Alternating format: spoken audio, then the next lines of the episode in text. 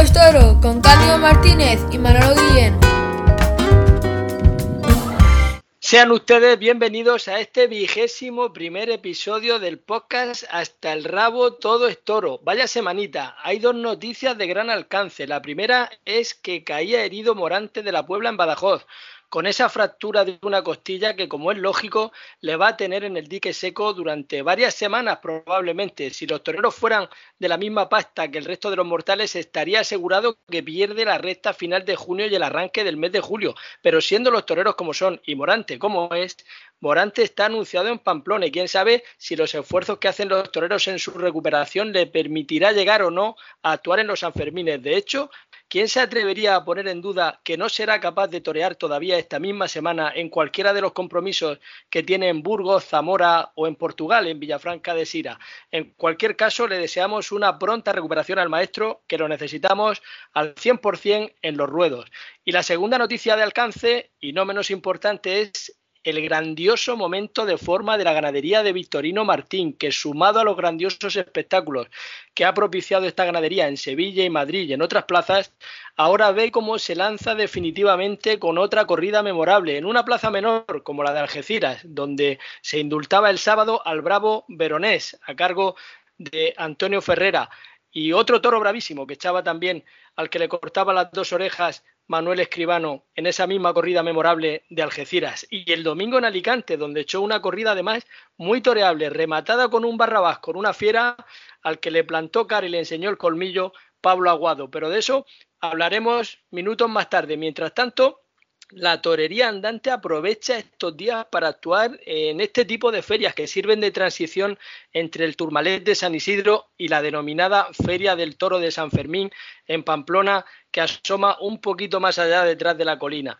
Hemos estado en Alicante, donde el toro es muy amable y la gente acude a los toros con ganas de fiesta. Decía el gran Boris el otro día en su sección que tal vez haría falta un tendido 7 en cada plaza. Y a lo mejor lleva razón, pero los toros son fiesta, no lo olvidemos es fiesta popular.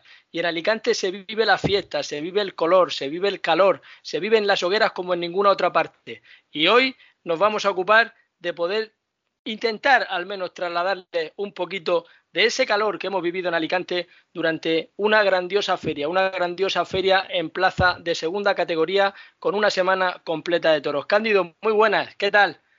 ¿Qué tal, Manolo? Buenas, pues nada, aquí estamos una semana más hablando de toros. Esto está que arde, esto después de las hogueras, después de lo de Algeciras, después de los acontecimientos que está viendo en la temporada, está en plena ebullición.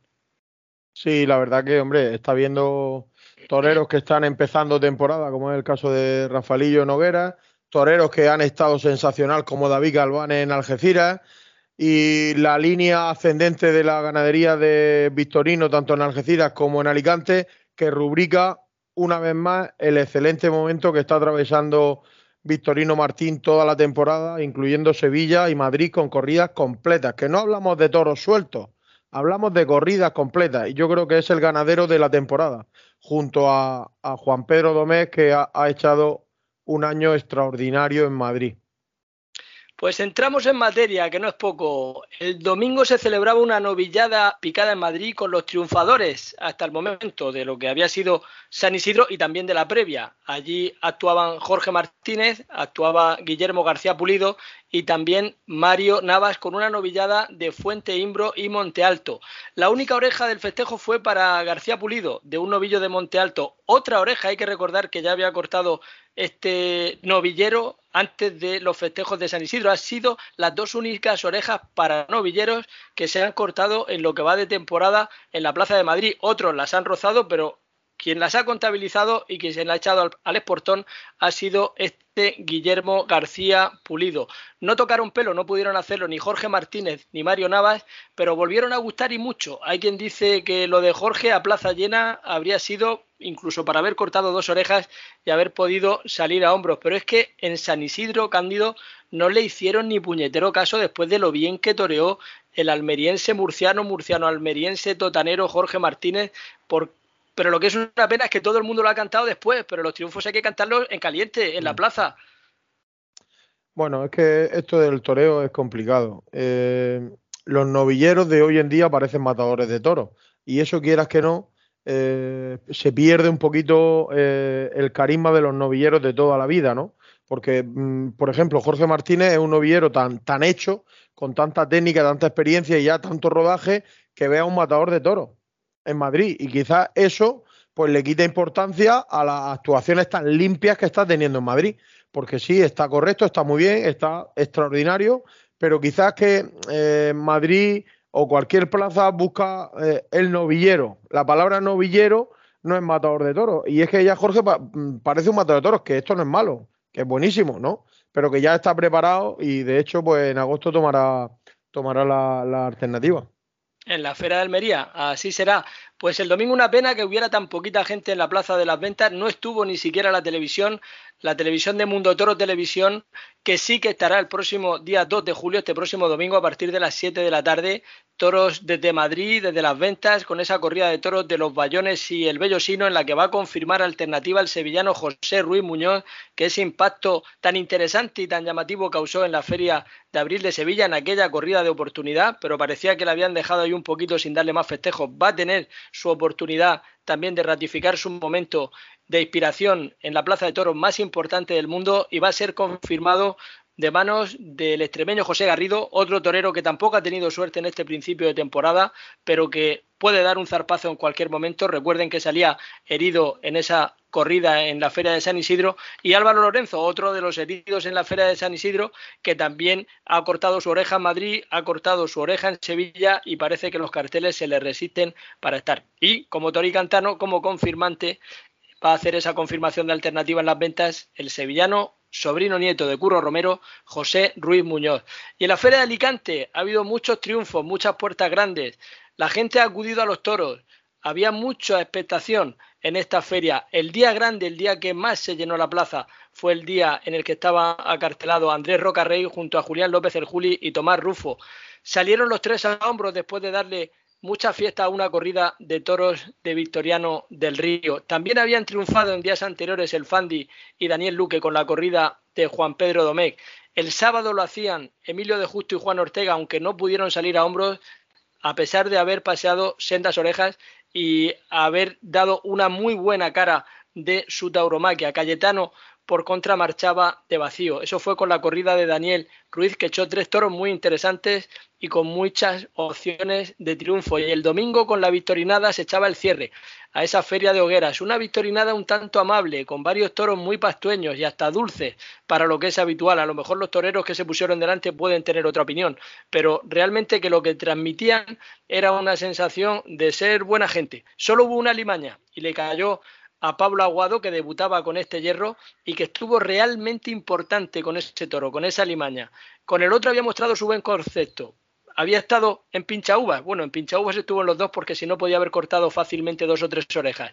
Pero realmente interesante la forma, Cándido, de dar la cara a ese Pablo Aguado con ese toro que le exigía un esfuerzo y que a priori, cuando sonaron los clarines para matar, para el tercio de muerte, lo que se podía intuir era que podía salir incluso con la espada de matar, pero no fue el caso. Pablo Aguado dio la cara con ese toro, mostró su momento y sus avances técnicos y también, ¿por qué no?, su capacidad para tratar de remontar una tarde que se había puesto un poco puesta arriba en cuanto a trofeos, porque el triunfador numérico ya era Rafael Rubio Rafaelillo, con ese aldabonazo, con esas tres orejas que cortaba en este arranque de temporada tan tardío, un 25 de junio, para un torero que después de la pedazo de temporada que había echado el año pasado, pues antoja, iba a decir un tanto injusto, pero no, es que es una injusticia con letras mayúsculas y remarcada en, fosforito, vamos. Y Manuel Escribano, que sustituía a Morante, pues que estuvo muy entonado toda la tarde, dio espectáculo en banderillas, volvía a la Plaza Alicantina, donde en aquella ocasión tantas veces hemos comentado pues, que pudo perder la vida después de aquella jornada tan fuerte con un toro de Adolfo Martín. En esta ocasión eh, los toros eran de Victorino Martín, es el mismo encaste, y tuvo también el reconocimiento de brindar esa faena de su regreso a Alicante a los médicos que en su día le, salvaron la vida. Una tarde de muchas emociones, una feria eh, con mucho movimiento, con mucha actividad. A mí el torero que he visto en mejor momento, a pesar de que no haya sido el que más ha triunfado, ha sido para mí Daniel Luque, que tiene un momento de forma que está realmente a un plus por encima de los demás. ¿eh? Sí, la verdad que la actuación de Daniel Luque eh, ya el primer día fue extraordinaria. Continuidad de lo que va siendo su temporada, porque está haciendo una temporada muy redonda Daniel Luque y ahora le queda la parte fuerte que es Francia y seguro que va a seguir en la misma sintonía, pero en Alicante la verdad que, estuvo rayando a un nivel muy complicado de igualar y, también destacar a Rafaelillo que, que empezaba temporada en Alicante con una corrida de Victorino y marcar ese, ese nivel no es fácil, pero bueno, sí sabemos que Rafa tiene un don especial, un oficio especial desde siempre, pero no es fácil estar al nivel que estuvo ayer en, Alicante y nos alegramos muchísimo por Rafaelillo, que, que merece ocupar un lugar mucho más importante en las corridas llamadas duras. Y lo importante es el manejo de la espada en Rafalillo, siempre importante en cualquier matador. En el caso de Rafalillo, con el tipo de corridas a las que se enfrenta, quizás todavía un punto más importante porque hay faenas que se resuelven con una estocada y te pueden permitir cortar una oreja. Pero es que ayer mató a los dos toros, este domingo mató a los dos toros con perfección. Eh, uno de ellos rodó el toro a sus pies, nada más darle una estocada fulminante. Y lo importante que es además que venía a reaparecer después de ese percance de cortarse los tendones de, la mano al entrar a matar al último toro que había matado la temporada del año pasado en el mes de octubre, a primeros de octubre, en la Plaza de Toros Jienense de Úbeda. Yo creo que es eh, un plus sobre un plus, eh, más sobre mucho más, y desde aquí nuestro reconocimiento a ese gran catedrático de los Miuras que este domingo en Alicante marcó también la diferencia con esa corrida de toros de Victorino Martín. Y otras ferias, Cándido, que también se han celebrado paralelamente. Hablabas tú de los de David Galván en Algeciras. El jueves triunfaba también Roca Rey con la corrida de Torre Alta. Eh, paseaba una oreja a Salvador Vega, que no sabemos si reaparece o que se ha ido, que no se ha ido, que está, que no está.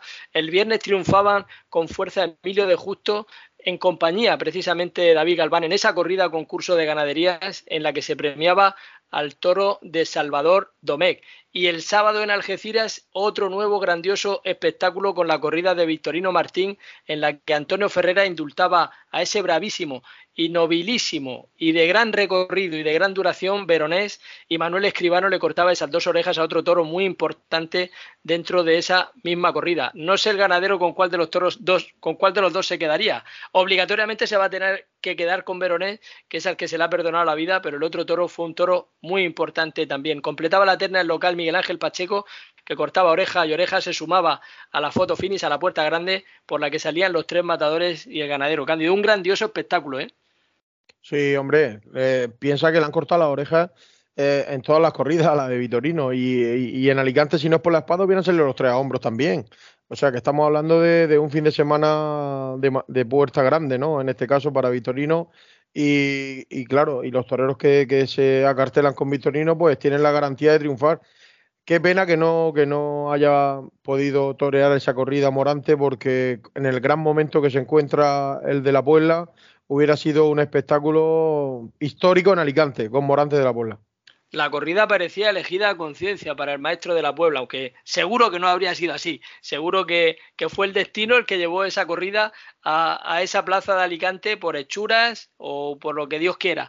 Pero al final la corrida fue muy buena. Una pena, como tú dices, que no estuviera allí José Antonio Morante de la Puebla. Y otra feria también de, en torno a la festividad de San Juan, la que se ha celebrado en Badajoz. Tocaba pelo Leo Valadez con la corrida de Zalduendo y esa desgraciada, ese desgraciado percance para José Antonio Morante de la Puebla con ese toro de Núñez del Cubillo, que muchas veces se habla, oye, pues toros chicos, toros anovillados, una plaza de segunda, amable, hablamos de la transición entre ferias duras, pero es que cualquier toro te puede arrebatar la vida en cualquier plaza, en cualquier tipo de festejo. Mm, máximo respeto para todos aquellos que se visten de luces y se juegan la vida. En este caso, José Antonio Morante de la Puebla era volteado por dos veces. En una de ellas, pues eh, sufría esa fractura que se confirmaba durante la noche del sábado al domingo y se confirmaba que esa séptima costilla del lado izquierdo pues la tiene con, con, esa fractura y, no sabemos el alcance de cuánto tiempo. Lo razonable sería que estuviera al menos 40 días sin torear, pero no somos médicos y por supuesto no somos toreros y los toreros son supermanes. Y ante supermanes pues hay que descubrirse y hay que respetarles y ellos harán lo que su cuerpo les pide y lo que su mente tira hacia adelante. No está tan lejano, en la feria de Castellón en la Madalena, Sebastián Castella pues tenía una fractura similar con varias costillas afectadas y reapareció a los 15 o 20 días. estamos hablando de que son casos que en cualquier ciudadano normal los meses de baja se dilatarían en el tiempo. O sea, los toreros son como los autónomos, que son de goma, caen al suelo y rebotan. O sea, que no se pueden poner ni malos ni estar en el, en el médico. Pues eh, con esa corrida eh, en la que caía herido Morante de la Puebla, triunfaba a lo grande Ginés Marín, que cortaba cuatro orejas y un, rabo, y un rabo y daba una dimensión extraordinaria. Salía a hombros junto a Andrés Rocarrey, que la verdad que mm, es un suma y sigue. Lo de Roca es triunfar a diario. Tres orejas ahora en Badajoz, el día antes lo de Alicante, el día después lo de Algeciras o al revés, ya me estoy trabando, pero es que al final es que es a, piñón, cándido. Es que marcar ese nivel es casi imposible, ¿no? Todas las tardes teniendo que estar, pero claro, es que cuando hablamos de una máxima figura del toreo, es que eh, tienes que salir todas las tardes a ese nivel, ¿no? Y no es nada fácil, tiene mucho mérito lo de Roca Rey, todas las tardes la plaza llena, eh, la exigencia del número uno y no se deja ganar la pelea por nadie y para mí tiene todo mi respeto a Andrés Roca Rey porque eh, ahora mismo está llevando el cetro del toreo cada tarde porque todas las tardes llenas, las ferias las está salvando Andrés Rocarrey y es así. Y espero y deseo que salgan tres o cuatro Andrés Rocarrey en España que sean capaces de mantener la línea de, este torero. Nada más que eso. Y otras ferias también de segunda que se están celebrando, como la de Burgos. El domingo en la corrida de Rejones se abría la puerta grande por parte de Guillermo Hermoso de Mendoza.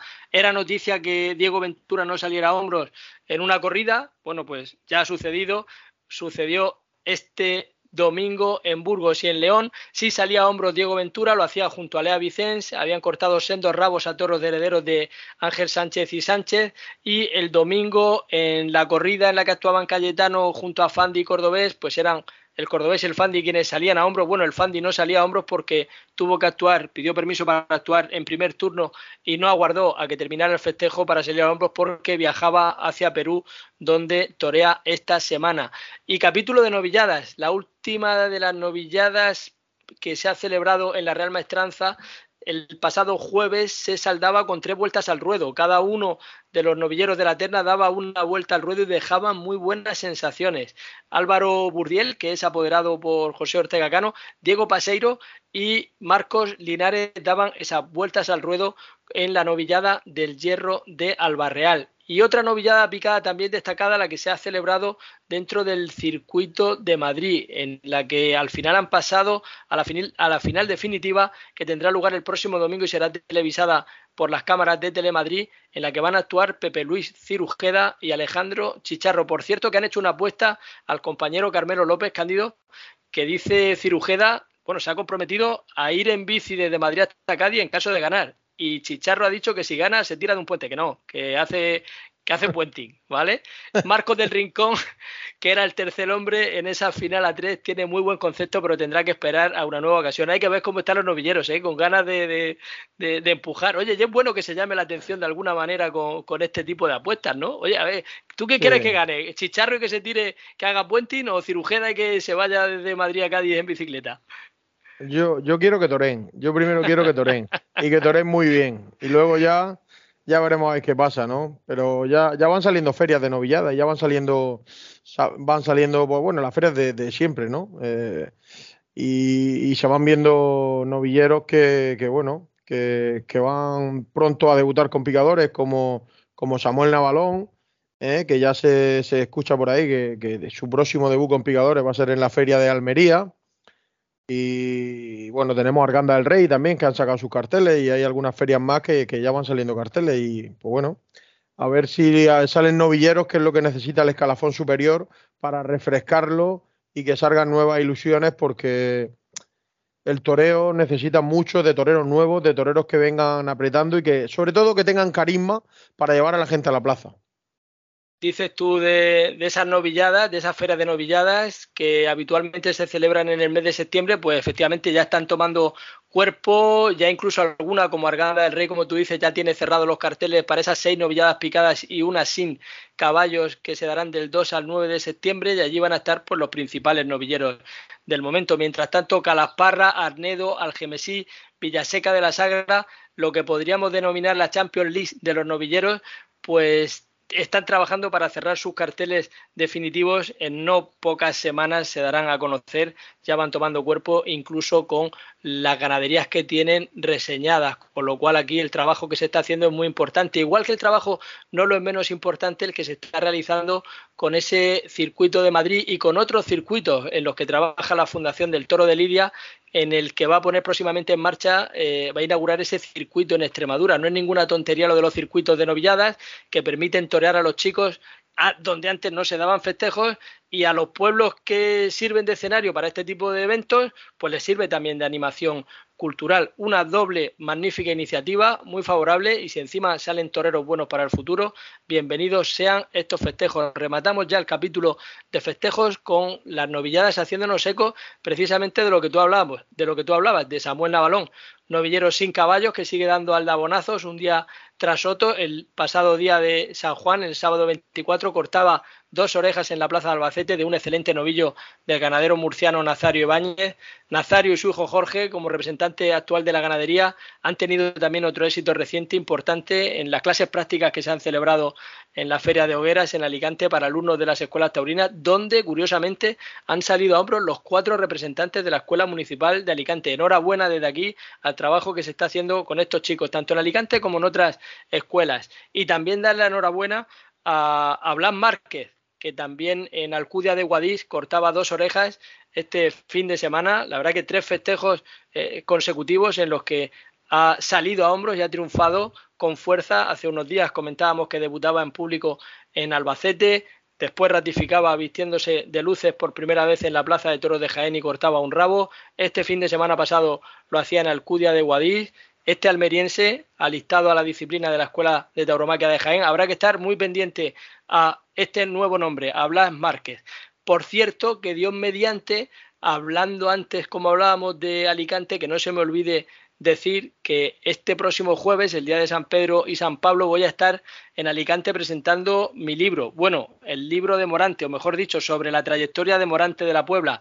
Ya saben ustedes, ahora que todos somos morantistas, os espero a todos los amigos de Alicante en el Museo Taurino Municipal que está en la misma Plaza de Toros.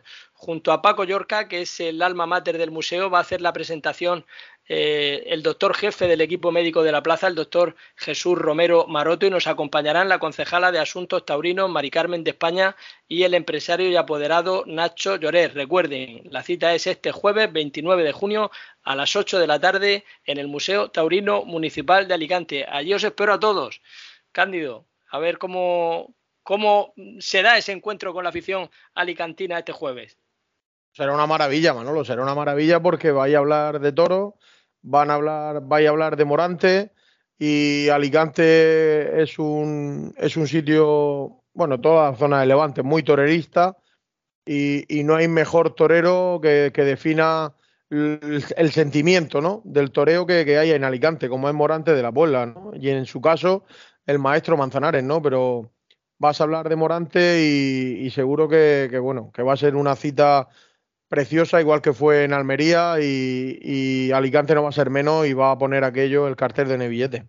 Y quién sabe si habrá alguna presentación más. No lo tengo muy en cuenta eh, de que se pueda hacer alguna presentación más porque el libro se está agotando. Con lo cual, quienes estén interesados, ya saben, lo pueden adquirir a través de Amazon. Eh, poniendo ahora que todos somos morantistas y a través de ahí se puede adquirir y también a través de las redes sociales en ese perfil arroba morantistas-bajo.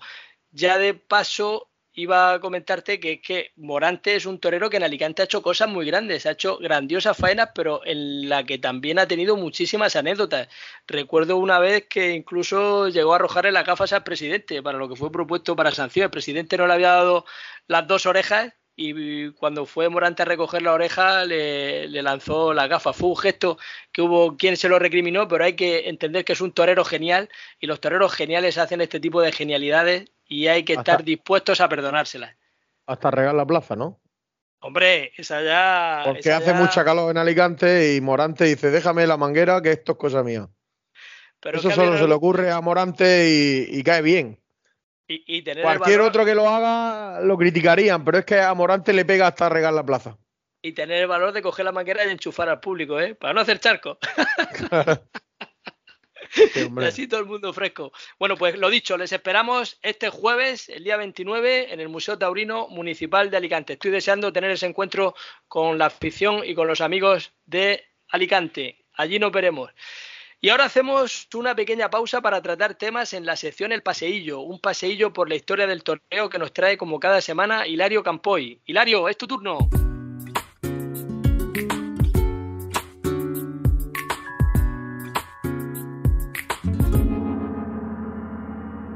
¿Qué tal, Manolo, Cándido, Boris, oyentes? Terminan ferias y empiezan otras, y siempre tenemos el eterno debate del afitado de los toros. Nosotros contamos además en el programa con el azote del afitado, nuestro compañero Boris, dando leña con bolitas y, por qué no decirlo, muchas veces con razón. Pues bien, con todo esto en la cabeza me asaltaba la memoria que el 25 de junio ha sido el 101 cumpleaños de don Antonio Bienvenida y que como todos ustedes saben, se han venido sucediendo desde el año pasado numerosos actos más que merecidos a tan legendario torero. Pero me ha saltado a la memoria, aparte de por la fecha, porque don Antonio fue un enemigo acérrimo del afitado, con un capítulo que fue el detonante para que el torero se granjeara una gran cantidad de enemigos entre compañeros, ganaderos y empresarios. Corría el año 1952 y el 12 de octubre se anunció y celebró una corrida de toros en Madrid del Conde de la Corte. El cartel anunciado con estos toros lo componían el propio don Antonio, Juan Silvetti y Manolo Carmona, y se celebró a beneficio del Montepío de Toreros. Ya saben, institución que sufragaba gastos médicos hospital y pensiones de los toreros, y del que era precisamente entonces presidente don Antonio Bienvenida. El aspecto de la corrida era tremendo, toros cornalones muy serios por delante y por supuesto en punta. Fue todo un éxito y salieron los tres toreros a hombros. Si bien, tal y como apuntaban las crónicas de la época, don Antonio realizó dos faenas históricas. Carmona, periodista de ABC, apuntaba textualmente en su crónica que decir que Antonio Bienvenida estuvo superior le parecía poco expresivo. Pero a pesar de lo triunfal de la corrida y del calado artístico de la misma, la trascendencia fue más allá, y precisamente por las declaraciones de don Antonio respecto al afeitado de los toros, algo muy habitual en esa época sin control ni análisis de actas. Comienza pues el diestro una campaña de denuncia del fraude del afeitado, declarando en Onda Madrid lo siguiente. He sido el primero en haber toreado toros afeitados como todos. Por el futuro de la fiesta y para mantener su grandeza, debemos exigir a la autoridad que controle este infame fraude de la manipulación de los toros. En ABC declara don Antonio que solo está dispuesto a torear toros en puntas, o no torear. Me retiro y en paz, manifestaba. La culpa, según el torero, era de todos menos de los empresarios. De los toreros por comodidad en la ausencia de peligro, de los ganaderos porque se dejaban llevar de los que pueden imponerse, y del público que se dejaba engañar. Como podrán ustedes suponer, a las figuras de la época, entre las que don Antonio formaba parte, no les hizo nada de gracia, y tal disposición le hizo torear el año siguiente, 1953, con toreros, permítanme la expresión, de segunda división.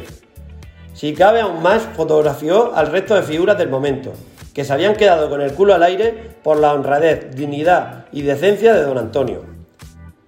¿Y qué plaza le supo premiar como ninguna ese gesto a don Antonio? Pues Madrid, en su vuelta a las ventas, al realizar el paseillo, la otrora exigente y justa afición venteña recibió al torero con una tronadora ovación como pocas veces se había oído en esa plaza, por esa disposición y respeto a la tauromaquia y a la afición. Qué pena que no volviera una figura así, aunque fuera una temporada solo, y pusiera orden en este desconcierto que existe hoy en, día con el taurinismo. Y tengan claro que a más de dos se le iba a desmontar el chiringuito. ¿Se imaginan que en un futuro próximo alguna de las actuales figuras tuviera el arrojo de plantear una campaña en contra del afitado como la de don Antonio Bienvenida en el año 52? Sería una señal inequívoca de dignidad y sobre todo de respeto a la afición, que en definitiva somos los que sostenemos esto. Mientras tanto, gloria eterna al maestro don Antonio Bienvenida, y a ver si alguna de las figuras de hoy lo tiene más presente. Solo hay que tener decencia, valentía y vergüenza torera, algo que yo le presupongo a cualquiera que se viste de luces. Señoras y señores, tomen nota y hasta el próximo paseillo.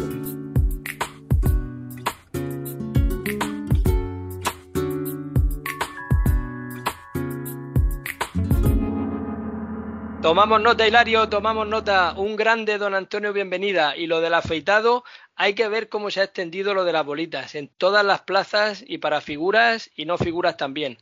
A ver, Boris, hoy cómo lo arregla con sus banderillas negras. Un saludo, Boris.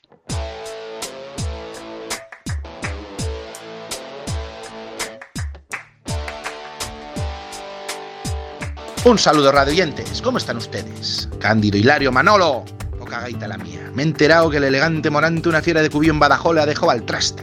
Cago en sos. Que se recupere de ella. ¿Eh? Ha sido un bajón. Había terribles ganas de verlo con los vitorinos. ¿eh? Que se recupere prontico y que siga en pie ese compromiso con la afición anunciándose con los vitorinos. Mirad, me viene a la mente una tarde del elegante con esta ganadería, y no es aquella de Sevilla en el 2007. Aquella tarde de Sevilla en el 2007 hubo, hizo mucho por la tauromaquia, más que toda la vuelta de José Tomás. Me acuerdo yo aquella tarde. Y por tocar un poco los bemoles, vamos a contar algo, ¿no? Le tocó el mejor toro de la tarde a Morante, aquel que le recibió con unos estéticos latigazos de pésima lidia. Os habréis aburrido de ver el vídeo. Pues analizarlo. Aquel toro fue el mejor de la tarde y el recibo capotero estético como solo puede Morante, pues no fue lo mejor para el toro. Pero no van por ir los tiros, sino por otra tarde en La France avec les enfants de la patrie. Creo que era Dax y el toro matemáticas, y el elegante de Morante lo hizo masacrar en varas para poner a la plebe sentada en los tendidos todos de acuerdo acordándose de sus antepasados. A colmo, no se puso en plan serio, ¿qué va? Sino me quito, me pongo, hago gestos, que sí, que no, que tal Pascual, y la plebe en los tendidos le empezó a buchear normal, no era la Sevilla actual, y de repente salió Morante, el elegante se picó con la plebe que le estaba bucheando. De repente se cruzó, cargó la suerte y toreó. En mayúsculas, varias tandas, la plebe enardecida y cortó una oreja de ley. Por torear. Ese es el morante que nos gusta, y mucho, cuando hay verdad e integridad. Y he visto los carteles de Donostias, que es que yo ver los carteles y las ganaderías es una debilidad, y he visto los carteles de Donostia, San Sebastián y vaya full de Estambul. Tres días de toros y en Azpeitia, que es pueblo a 25 minutos de Donostias, hay tres días de toros y mejores carteles. Vaya manera de hundir año tras año la plaza de Yumbe, señores choperas.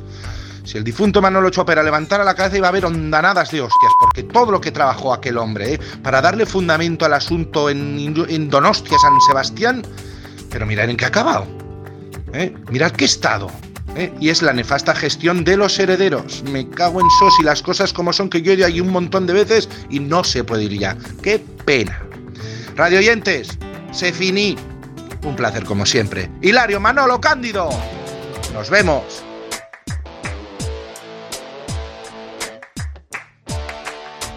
Nos vemos, Boris. Un saludo muy grande. Muchas gracias por tu sección. La verdad que eh, mm, hoy me ha parecido, por la primera parte de la sección, que Boris se ha convertido al morantismo. Ahora que ya todos somos morantistas, yo creo que el próximo paso que le queda que dar es cantar las alabanzas a la ganadería de Victorino Martín, porque después de los triunfos tan reiterados que está manteniendo y después de esos toques de atención que él siempre le ha dado a la ganadería señera del hierro de la coronada, Cándido, yo espero que haya algún día en el que Boris se retracte y que diga, oye, acepto eh, Barco como animal de compañía, acepto Victorino Martín como máxima figura de la ganadería de la temporada, junto a la de Juan Pedro Domé y a tantas otras que vienen destacando durante este año, pero esa guindita y esa eh, anotación al debe que, le tiene con Victorino Martín, estoy deseando que le demos la vuelta. Bueno, tengo que decir que el otro día estuve toreando un festival con Antonio Puerta y hablando con la cuadrilla, me comentaban que escuchaban el podcast y todo eso y que eran seguidores de Boris. Me quedé un poco en shock, ¿no? Que los profesionales, con lo crítico que es nuestro amigo Boris, pero sí, sí, me, decía Salvador Lobato que, que hacen falta muchos más críticos de este nivel porque hay otras partes que piensan lo que piensa Boris y yo estoy totalmente de acuerdo. que no todo es torerismo, ni todo es torismo en este caso, ¿no? Que cada uno puede pensar lo que quiera, porque el mundo del toro lo que engrandece al toreo es pues cada uno que piense siempre con respeto, eso sí. Pero, pero ya te digo que escuchan las secciones tanto de Boris como de Hilario y que, y que están muy, muy contentos con lo que están escuchando, porque dicen que ven una cosa distinta a lo, a lo habitual. Siempre hablamos de Boris porque al final las dos secciones van prácticamente intercaladas. Hilario Campoy hace ese paseillo y después viene Boris y, le pone los avivadores a la temporada con esas banderillas negras. Pero Hilario es que también se lo está currando, igual que se lo está currando Boris. Hilario está rescatando piezas del pasado que merecen mucho la pena y que los aficionados nos trasladan el cariño y la admiración que también le tienen hacia, hacia esa sección que Hilario Campoy está cuidando semana tras semana y le animamos a, seguir mientras que le apetezca. La verdad que, oye, mm, esto viene de fruto de la inspiración eh, y es cuestión de eso, de seguir trabajando y de seguir, como él mismo se reconoce, yo soy un friki de la historia de la tauromaquia, digo, pues ya somos dos. Es muy importante mirar también hacia el pasado. Si tenemos historia, tendremos futuro y tendremos presente. Enhorabuena a Hilario Campoy por su sección y a Boris Burillo también por la suya, aunque Boris, Boris, de vez en cuando va a tener que echar un poquito el freno. Y noticias que se han dado durante esta semana. Hablaba Boris en su sección de los carteles que a él no le han caído nada bien de la feria de Donostic. Voy a tener que meter el pitido con, con lo de San Sebastián, con lo de Donosti, porque él ha alargado un poquito más ahí eh, el acento. Y bueno, y esta semana pues se ha presentado oficialmente la Feria de Albacete, como en los próximos días también se conocerá la de Almería, la de Albacete con esos carteles, esa jornada de, gala organizada por la UT Casas y Amador, pues ha presentado esas siete corridas de toros para el mes de septiembre, dos novilladas con picadores, va a haber también corrida de rejones, una novillada sin caballos, una desencajonada y festejos de recortadores. Eh, Cándido, eh, imagino que habrás analizado los carteles, una feria muy apetecible, una feria muy interesante, muy variada, donde vuelve Sergio Serrano a estar anunciado en la Plaza de Toros de Albacete después de sus grandes triunfos de los últimos años, pero sobre todo de cómo pisó ese Sergio Serrano el año pasado en la feria junto a Rubén Pinar, pero Sergio Serrano un poquito por encima.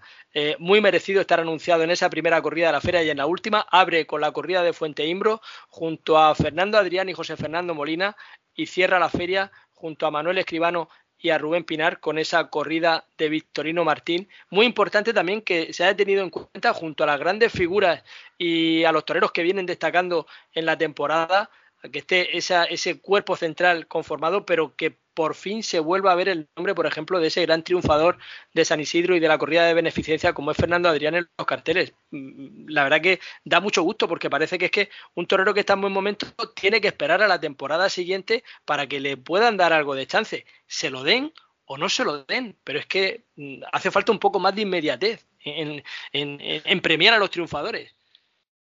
Sí, bueno, las dos tardes de Emilio de Justo en Albacete son significativas, ¿eh? ganada en la plaza como triunfador de la temporada anterior, pero las dos tardes de Sergio Serrano son de ley, porque Sergio Serrano lleva las dos últimas temporadas en Albacete, además de ser el triunfador, actuando de una manera, haciendo actuaciones de, de matrícula de honor.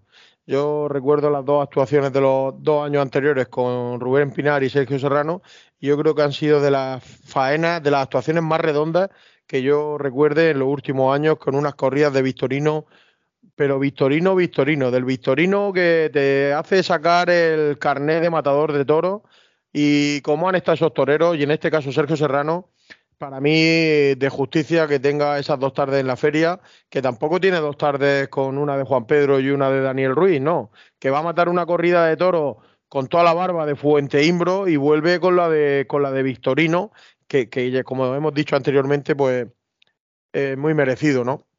Y lo de Adrián de Torres, pues. No, no, perdón, lo de, lo de Fernando Adrián. Adrián, de Torres, Adrián de Torres también podría haber estado perfectamente en la Feria de Albacete. Y el, subconsciente, el subconsciente a veces me falla, pero es porque lo tenía en la cabeza. Es que, Cándido, Cándido, es que los nombres, Los, nombres comerciales de los toreros eh, va a hacer falta que al final se tengan que poner algún apelativo o algún alias, porque está Fernando Adrián, Adrián de Torres, Adrián Salén, Adriano, eh, mm, vamos a ver, un poquito que nos lo tengamos que organizar. En novillero hay eh, Ángel Bustos, Diego Bastos. Pues vamos a ver, un poquito que sea más fácil para también para el aficionado que, se centre. Bueno, coméntame, coméntame. Mira cómo, mira cómo está el toreo, que eh, Tellez, apoderado por Simón Casas, que el año pasado actúa en Albacete, se queda fuera de la feria y es apoderado por Simón Casas. ¿Qué pasa? Que vamos a Madrid, no ocurre nada y te dejan fuera de circulación. Francisco de Manuel, que la apodera Matilla, aunque está Diego Robles ahí detrás, más de lo mismo. No, no, Diego, Robles, está delante y Matilla está detrás. Bueno, que da la cara es Diego Robles. Tanto monta, monta tanto, pero si Matilla no está detrás, Fernando eh, eh, mm, Francisco, de Manuel, no, torea en las ferias como está. Y lo que está claro que el toreo está en, un momento que no te puede eh, levantar el pie del acelerador porque te queda en tu casa. Y ahora mismo Fernando Adrián le van a dar una oportunidad que, que, por supuesto tiene que aprovecharla porque una feria muy importante la de Albacete y para mí están todas las figuras. Siempre hay toreros que podrían entrar, toreros como Adrián de Torres, que para mí es una novedad de la temporada y que creo se la ha ganado, y algún torero más, ¿no? Porque ahí en Albacete hay muchos más toreros, muy buenos toreros, pero bueno, eh, José Fernando Molina para mí es uno de los, de los jóvenes de Albacete que mejor torea y está incluido en la corrida de Fuente Imbro y espero y deseo que, tenga mucha suerte porque confirma la alternativa ahora en Madrid y, ya irá a Albacete con tres, cuatro corridas de toro y espero que tenga, que tenga suerte, ¿no? Y Rubén Pinar, que también está puesto en Albacete eh, por ley, ¿no? Porque ya te digo, lleva 11 puertas grandes Rubén Pinar en Albacete consecutivas. Oye, también, lo difícil, también una lo difícil que es eso con lo difícil que es, por supuesto que sí. También muy buena noticia que se ha tenido en cuenta al CIC, que después de su gran triunfo en, en, la Feria de Abril, en la corrida de la reaparición, mm. pues ya no se ha vuelto a vestir de torero y pues queda muy lejano ese 16 de septiembre en el que verá, eh, se verá las caras con la corrida de la quinta junto a Daniel Luque y Emilio de Justo. También hay otro cartel muy atractivo. Hablabas tú de los toreros que matan la ganadería de Daniel Ruiz en Albacete, como son Juli, Paco Ureña y Andrés Rocarrey. Eh, hay una corrida también estelar con máximas figuras como Morante de la Puebla, Manzanares, Alejandro Talavante en esa corrida de Cubillo. Hay otra corrida de la Palmosilla con Miguel Ángel Pereira, Juan Leal y Ginés Marín. Hay dos novilladas picadas con gran atractivo. Este mano a mano del sábado 9 de septiembre al principio de la feria con el hijo de Manuel Caballero y Samuel Navalón, que ya llega debutado con picadores, con un encierro de, Monte Alto.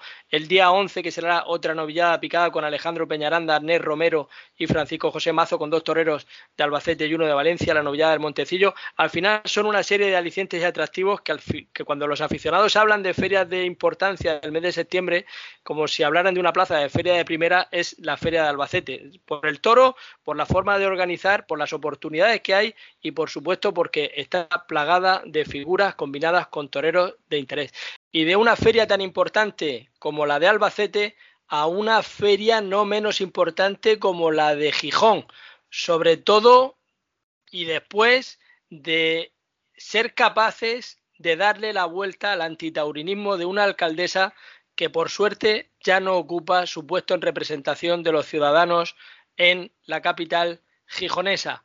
El empresario Carlos Zúñiga Hijo en estos días está trabajando, está haciendo lo imposible por llegar a tiempo de poder devolver los toros al coso del Vivio después de esa fechoría a la que se ha visto sometido como empresario, como apoderado, pero en este caso como empresario que es, y por esa libertad de empresa que debe presidir entre las libertades que tengamos todos los ciudadanos de nuestra nación, de España.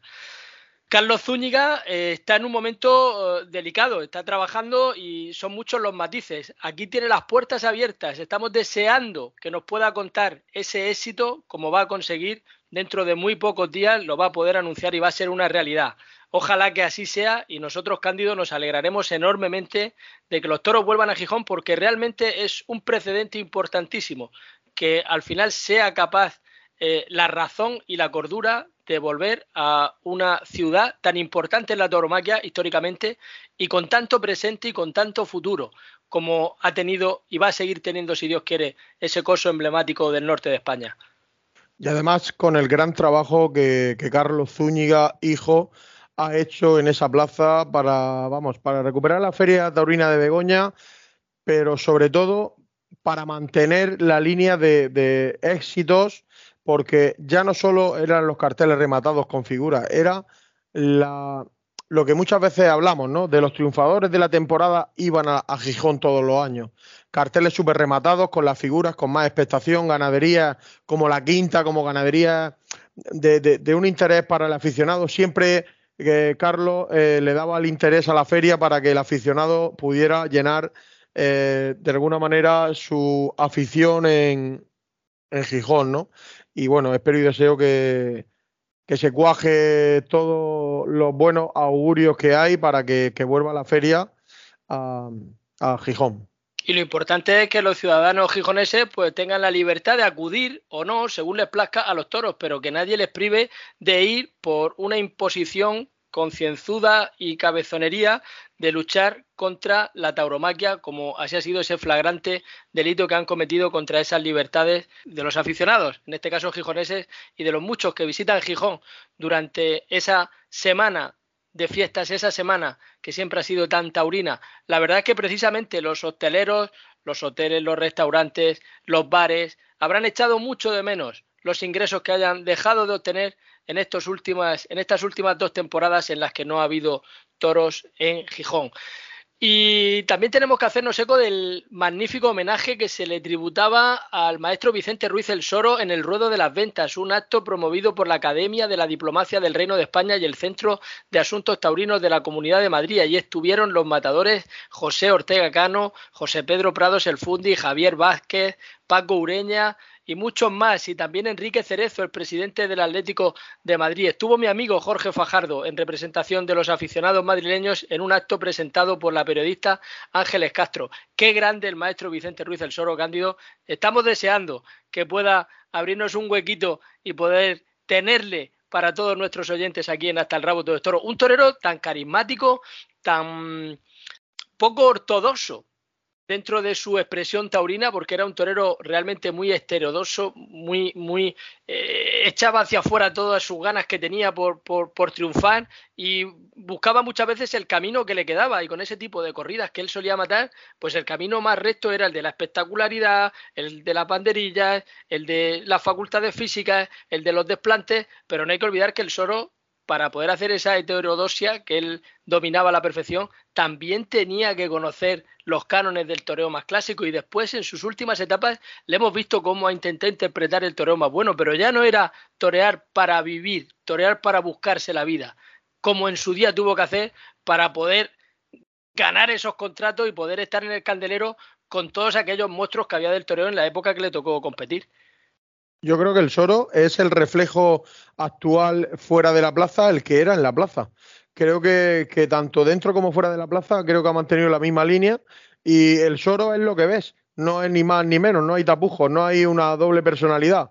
Y ahora recuerdo eh, que hace unos años me comentaba eh, Salva Lobato, porque es de Benidorm, que entrenaba con el maestro Soro en la Plaza de Toros de Benidorm cuando él estuvo para aparecer en Valencia me comentaba, dice, no he estado con un torero con más afición que el Soro, con las dificultades físicas que tenía.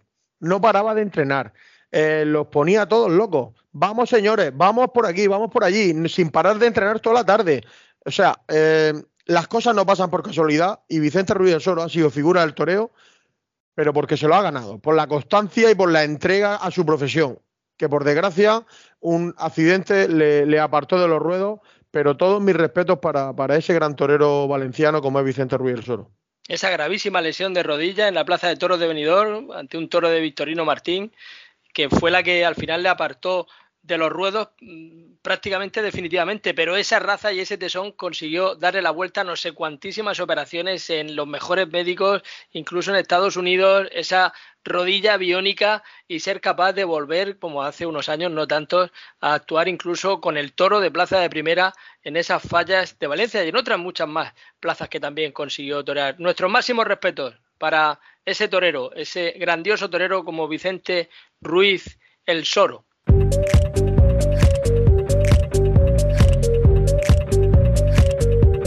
Hola, soy Andrés Rocarrey y quería mandarle un abrazo a todos los oyentes de hasta el rabo todo es toro.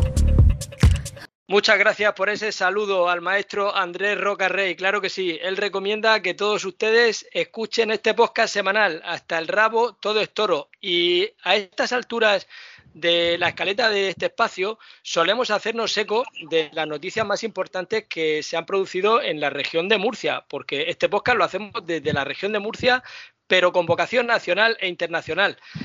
Esta semana ya nos hemos ocupado de los grandes triunfos y las actuaciones destacadas que han tenido los murcianos por los ruedos de la península. Hemos hablado de ese triunfo con tres orejas del maestro Rafaelillo en Alicante en la corrida de Victorino Martín, del paso firme y hacia adelante del novillero Jorge Martínez en la Plaza de Toros de las Ventas de Madrid. Por supuesto, también esos triunfos de la ganadería de Nazario Ibáñez, ganadería murciana que pasta en Yecla, en los ruedos de Albacete y Alicante, en esas novilladas de promoción.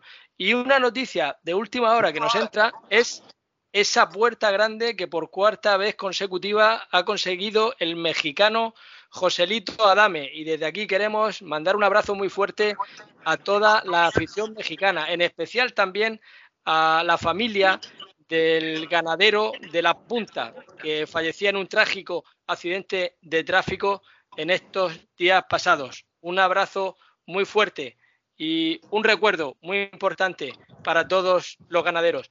Cándido, y a esta hora vamos a ocuparnos de una escuela taurina que parece un auténtico milagro que siga en funcionamiento y que mantenga a chavales con la ilusión de querer ser toreros. Esa escuela taurina está en un sitio tan exótico como que no se celebran toros en toda la comunidad, como es la catalana. Saludamos ya a Enrique Guillén, profesor de la Escuela Taurina de Cataluña. Enrique, bienvenido. Hola, ¿qué tal? Muchísimas gracias por la invitación. Un auténtico orgullo poder tenerte hoy en este espacio y dedicarte los minutos que te teníamos prometidos y que por la actualidad, la actualidad ingente de festejos, San Isidro, la Feria de Abril de Sevilla, festejos importantes, hemos venido demorando. Pero yo creo que es momento de darte la enhorabuena bien grande porque este fin de semana también tenías alumnos que toreaban de la escuela en esa plaza de toros de Vinaroz. Pues sí, así es. Eh, la verdad que, como hubieras dicho antes, va a empezar por el principio, es la Escuela del Milagro. Eh, aquí, si es difícil ser torero en cualquier región de España, pues imagínate aquí, ¿no? Y la verdad que estamos súper orgullosos de lo que se está consiguiendo. Eh, los chavales están toreando. Como bien apuntabas, este fin de semana ha toreado Mario Bilao en, en Vinaroz con un triunfo rotundo están toreando, tienen proyección. O sea, Hugo Casado, que es otro chico también muy aventajado, la semana pasada en Barbastro. Eh, hicimos debutar a los cuatro juntos en Minaloz el 16 de abril, con un rotundo éxito, vamos, tanto artístico como, de gente, que, quedó bien, patente de que la Cataluña taurina sigue viva y que están dispuestos todos ¿no? a seguir luchando y a seguir remando para que esto no se acabe. Cándido, qué mérito más grande y qué esfuerzo más sobrehumano tienen que hacer estos chicos para decir que son taurinos y que quieren dedicarse a la tauromaquia en una tierra hostil para los taurinos en, estos tiempos que vivimos. Parece, eh, como dice Enrique, un auténtico milagro. Hombre, lo que está claro que mm, el trabajo de Enrique es fundamental, ¿no? Eh, sé que está rodeado de un equipo de trabajo bueno. Eh, leía que estaba Juan Carlos de Alba, el banderillero de Camas, que está residiendo por Cataluña con él y algún taurino más pero está claro que si el timón de Enrique Guillén, la Escuela Taurina de Cataluña sería imposible, porque solo tienen problemas eh, a nivel político que no les dejan caminar, pero bueno, la verdad que el amparo de Enrique Guillén para los chicos que quieren ser toreros creo que es fundamental. Pues, pues agradecen tus palabras y, la verdad que sí, que me rodea un equipo maravilloso. Habemos aquí siete, ocho locos con ganas de tirar esto para adelante y oye, pues pues la verdad que muy arropado y, con muchas ganas de seguir continuando esta locura, bendita locura.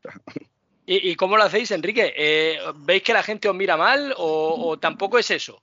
No, la verdad que una cosa es políticamente, en cuanto a instituciones, en cuanto a prensa, ahí sí que nos maltrata, sí que nos sentimos maltratados y totalmente perjudicados con, con, lo que está viviendo en Cataluña, pero luego la gente no tiene ningún problema, ¿no? Esto, esto es un poco como la independencia, ¿no? Eh, mucho ruido y pocas nueces.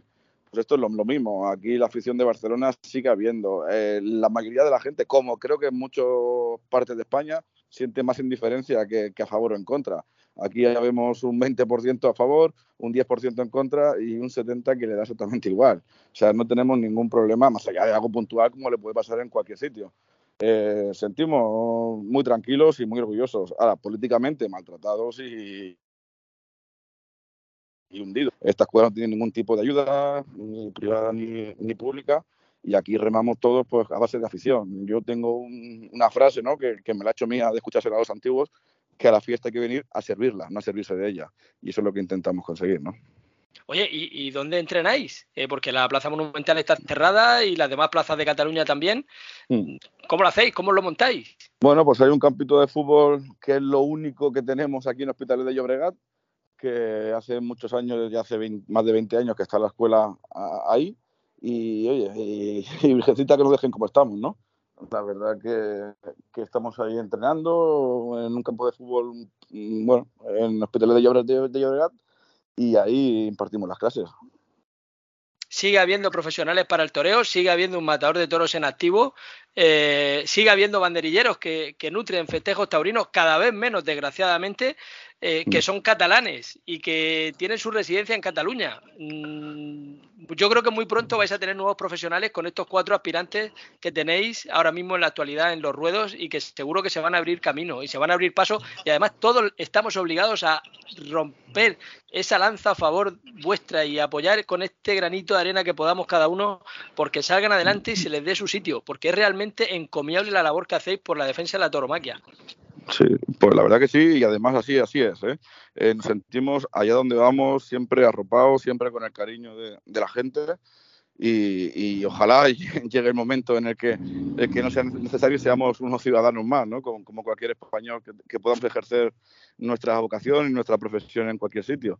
Pero sí, por supuesto, que, que de allá donde vamos, la, tanto otras escuelas como empresas, como ganaderos, eh, siempre hay un chorreo de, de ayuda constante y la verdad que, que estamos muy agradecidos y, y, ahí demostramos una vez más ¿no? los valores que tiene la tauromaquia. Hace pocas fechas estaban los alumnos visitando Cetrina, la ganadería del maestro Enrique Ponce, que también otro detallazo, ¿no? Por parte de él, ¿no? Pero ojalá, ojalá que se sumen, que se sumen iniciativas como esta del maestro Ponce, ¿no? Para que, que los chavales de la escuela de Cataluña pues puedan seguir practicando, porque allí tampoco tenéis prácticamente ganaderías. No, la verdad que no, la verdad que aquí todo lo que se atora una, una becerra mínimo son 600 kilómetros y bueno, pues ahí andamos, ¿no? Luchándolo con eso, pero la, lo del maestro Ponce quiero destacarlo y resaltarlo un poquito, ¿no? Así, fue impresionante el trato que nos dio, cómo nos recibió, cómo nos atendió, cómo se portó con los chicos, o sea, eh, de figurón, figurón del toreo. Pues así debe ser y esa es la obligación, Cándido. La calidad humana del maestro siempre ha sido a nivel taurino con todos los profesionales y ahora pues no iba a ser menos con la escuela de Cataluña. Eh, antes me quedaba con una con un porcentaje que daba Enrique de 20, 10, 70. Lo preocupante es el 70 que le da igual, ¿no? Pero sí que es cierto que tuve la ocasión de estar en la alternativa de Serafín Marín. Yo iba a las órdenes de Alfonso Romero con el Califa. Y pues ese día había más de media plaza, casi tres cuartos, diría yo, en la Monumental de Barcelona. Y en las tardes que he tenido la, la oportunidad de actuar en Barcelona con distintos matadores, la verdad que Barcelona era una plaza especial, con una afición muy particular eh, y muy respetuosa con los toreros, pero también exigente. O sea, eh, no, es que el dejar escapar una plaza de toros como Barcelona, con la cantidad de profesionales que había allí, con, estaba María José con los capotes y las muletas, al lado de la plaza de toros, que muchos toreros cuando íbamos allí a, a torear mozos de espada, oye, el capote María José te me lo he preparado que por la mañana lo recojo. Eh, su hijo que es banderillero. Eh, bueno, es que una cantidad de cosas que hemos dejado escapar en Barcelona y lo que le daba el toreo a Barcelona, la cantidad de personas que iban a Barcelona a los toros, porque iban las máximas figuras a Barcelona y además toreros eh, más modestos pero que siempre todos los domingos había toros en Barcelona, había novilladas, había promoción de toreros nuevos y no entiendo, bueno, sí lo entiendo, pero no puedo entender el por qué los políticos han permitido cargarse una afición de Catalu de Barcelona en este caso de la manera que lo han hecho. Es una cosa indignante, la verdad. Estoy muy de acuerdo con lo que acabas de decir, eh, tanto con el principio como con el final. Y sumaría un poquito más, porque oye, aquí los que estamos sufriendo también, también le echo un poco la culpa al sector. Aquí Barcelona parecía que, que bueno, que era un arrinconado un poco de, lo que era el circuito y no, eran conscientes, como tú bien has dicho, que era una plaza de temporada, que se, se celebraba más de 20 espejos mínimo cada año y la verdad que no encontremos el respaldo que, creo que, que, deberíamos haber encontrado por parte del sector. Eh, yo en eso sí que soy un poco crítico y bueno, estamos metiendo en un charco que, a lo mejor no, no, debería, pero, pero nos sentimos un poco solos, la, verdad, la verdad. Cuando la previsión mm, eh, eché un poco en falta que el toreo y estuviera más unido y echara la pata para adelante con nosotros. Si esto hubiera habido una unión aquí de, de verdad, no sé yo si hubiera llegado la sangre al río. ¿no? Y, sobre, todo eh, el hecho de no poder darle la vuelta a la situación después de que constitucionalmente está demostrado y está precisamente eh, eh, echada para atrás ese, con ese recurso de la inconstitucionalidad por parte del Tribunal eh, Supremo con, con, el hecho de que los toros son legales y se pueden dar festejos taurinos. Pero tú me has dicho más de una ocasión que si a alguien se le ocurriera organizar un festejo taurino, no ya en la Monumental, sino en cualquiera de las restantes plazas, que muchísimas plazas tenían actividad en Barcelona, estaba en, en Cataluña, estaba la Monumental de Barcelona, estaba Tarragona, estaba Gerona, estaba Figueras en su día, Olo, San Feliu San Feliu, una infinidad de festejos, pero si aquí, aquí muchos banderilleros que eran andaluces, que eran de otros puntos de España y venían a hacer temporada, se casaban y vivían aquí. O sea, eh, los banderilleros venían aquí a Barcelona a hacer temporada. El sur de Francia, que también lo cogían ellos. O sea, aquí era impresionante lo que se ha vivido aquí torinamente hablando. Vamos, eh, es una locura que hayamos, llegado a este punto, ¿no? Eh, Barcelona ha sido santo y seña de la toromaquia, no lo voy a descubrir yo ahora, que lo sabemos todos pero que todo esto se haya quedado en, lo que ha quedado, para mí eh, eh, es una de, las vergüenzas que tiene el sector también. Y, tú alguna vez me decías eso, ¿no? Que si a alguien se le ocurriera organizar un festejo, que aquello se podría organizar una batalla campal o una guerra civil, ¿no? Sí, eh, sí, sí, está claro que hay que conocer ahora mismo cómo está Cataluña, hay que conocer todos los movimientos que está habiendo para, para tener una, una, opinión. Yo sé que lo hacen con buena fe, que todo el mundo desearía ver la monumental abierta, pero ahora mismo hay un problema mucho más serio que todo eso. Eh, es la intolerancia de unos cuantos, que como he dicho antes un 10%, pero, pero, pero que, correríamos, vamos, no sé si peligro, pero, pero sí que es cierto que yo eh, achaco mucho el principio del independentismo, que la primera piedra fue prohibir los toros, vieron que no pasaba, que no pasaba nada y eso le dio muchas alas, muchas alas a, a todo lo que ha venido después. Y, estoy seguro de que aquí ahora mismo una vuelta a los toros en Cataluña se utilizaría políticamente para activar el independentismo más radical. Pues Enrique, darte la enhorabuena por el encomiable trabajo y esfuerzo que estés llevando adelante, por mantener esas ilusiones taurómacas de esos aspirantes que tenéis a buen seguro que se correrá la voz y saldrán nuevos aficionados que querrán seguir la estela de estos cuatro nuevos príncipes del toreo catalán y esperemos que Dios nos dé salud para poder ver algún día la vuelta de los toros a Cataluña. Pues ojalá y que así sea y un millón de gracias por toda la información que dais, siempre nuestra, y, por todo lo que hacéis eco y por lo mucho y bueno que estáis haciendo por la tauromaquia.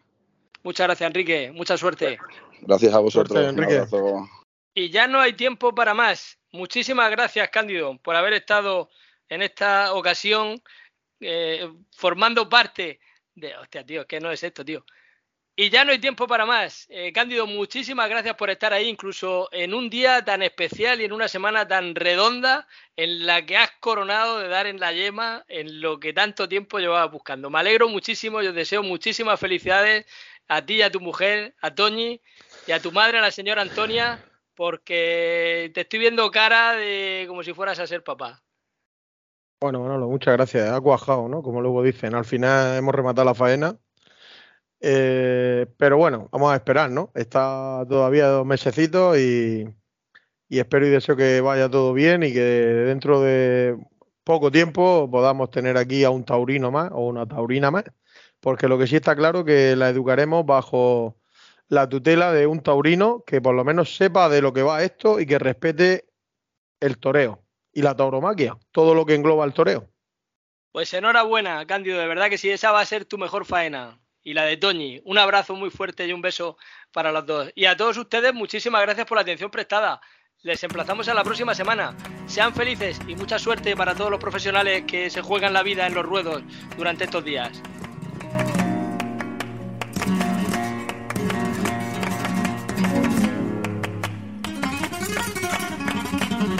Hasta el rabo todo es toro con Cándido Martínez y Manolo Guillén.